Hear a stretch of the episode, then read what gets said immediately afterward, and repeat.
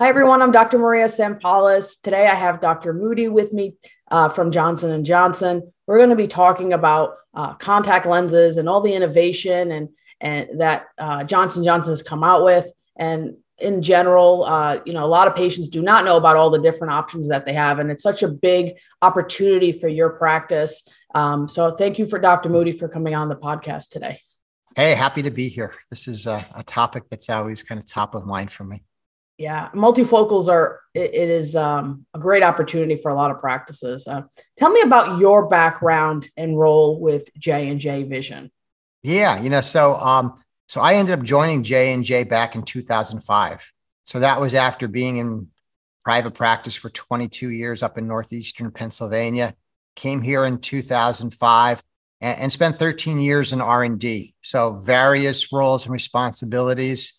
Uh, but the vast majority of that time was really in regards to product development. So I was fortunate in the fact that I helped to lead the teams that created one day Acuvue Moist for astigmatism. And then most notably, uh, the pupil optimized design. I led the team that created our one day Moist uh, uh, multifocal lens. So that pupil optimized design, that unique design that we have patented, actually got the patent in 2015. Uh, and now for the past three years, been fortunate that I've been the director of professional education for North America. Oh, um, can you tell us why presbyopic patients drop out of contacts? Like, what's the biggest barriers to peri- uh, presbyopic patients trying multifocal contacts? Like, is it lack of awareness? Or are ODs or ECPs not presenting the different options? Mm-hmm. Because I've had patients in my office say, "Hey, I tried contact multifocals ten years ago. It didn't work out for me." And sure, saying, yeah. we have so much new options now. Absolutely incredible. The, the, amount of innovation that's occurred within soft multifocal contact lenses, just like you said, within the past 10 years is just incredible. Yeah, as to, you know, why do people drop out of lenses? Well, you know, Dr. Lyndon Jones up at the University of Waterloo did some great work a number of years ago. And, and what he ended up telling us was that the leading causes of dropout, especially amongst presbyopic patients, is dryness, discomfort, and vision. Uh, if you're not presbyopic, it's actually dryness and discomfort. You know, you, you brought up a great point of, you know, why aren't people aware? I think a number of reasons, like you said, just the fact that, that a lot of docs just aren't offering this up to patients. And it's unfortunate because when we think about the number of vision corrected people uh, after the age of 40, it's incredible, right? Uh, all of us become presbyopic.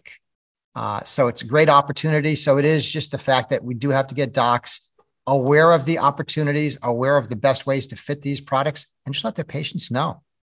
Yeah. A lot of the new products that I found have been much easier to fit and get patients, less chair time. Um, and, and this product has been great for the practice too, because it is less chair time. Patients can see up close, far away. Um, it's been it's been uh, a great practice builder. What yeah, tips would you give ECPs when talking to presbyopic patients about multifocal contacts? You know, really, really a few. First of all, just letting them know it's an option. You know, we've actually done some survey work, and we found out there's so many patients out there that their eye doctor never even let them know it was an option. So, giving them that that, that awareness, letting them know that it's something that they could try, and, and it's like we do with so many other contact lenses. You know, just do a trial fit. Uh, so many times, if you get the lenses on the patient, and they see the benefits, you know, they're going to jump right in and, and uh, end up wearing the lenses. But, you know, you brought up a really good point in regard to, uh, you know, some of the barriers that are there. So, you know, we did something called our presbyopia protocol initiative uh, a number of years about, about a year ago.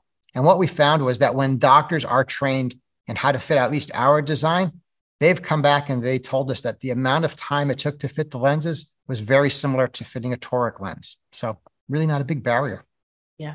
Can you tell us how um, Acuvue multifocal lens is unique in that aspect? So it really is that pupil optimized design. So the design that we created, where we've got a somewhat, I guess you could say, almost semi customized approach for each patient, because we know that there's a natural variation that occurs to your pupil size as you age and across the refractive error.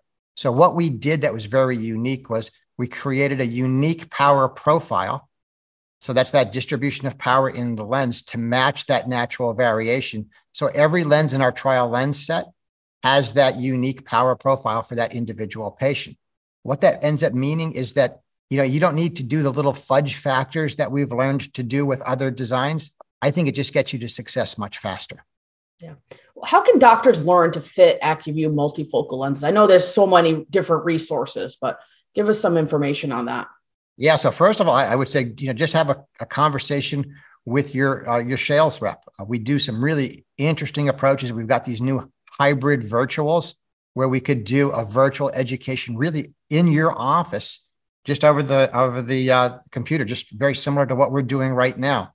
We have also what we call our multifocal hub. Again, if you go to our jnjvisionpro.com, we've got our multifocal hub that again has just a plethora of resources, including education resources.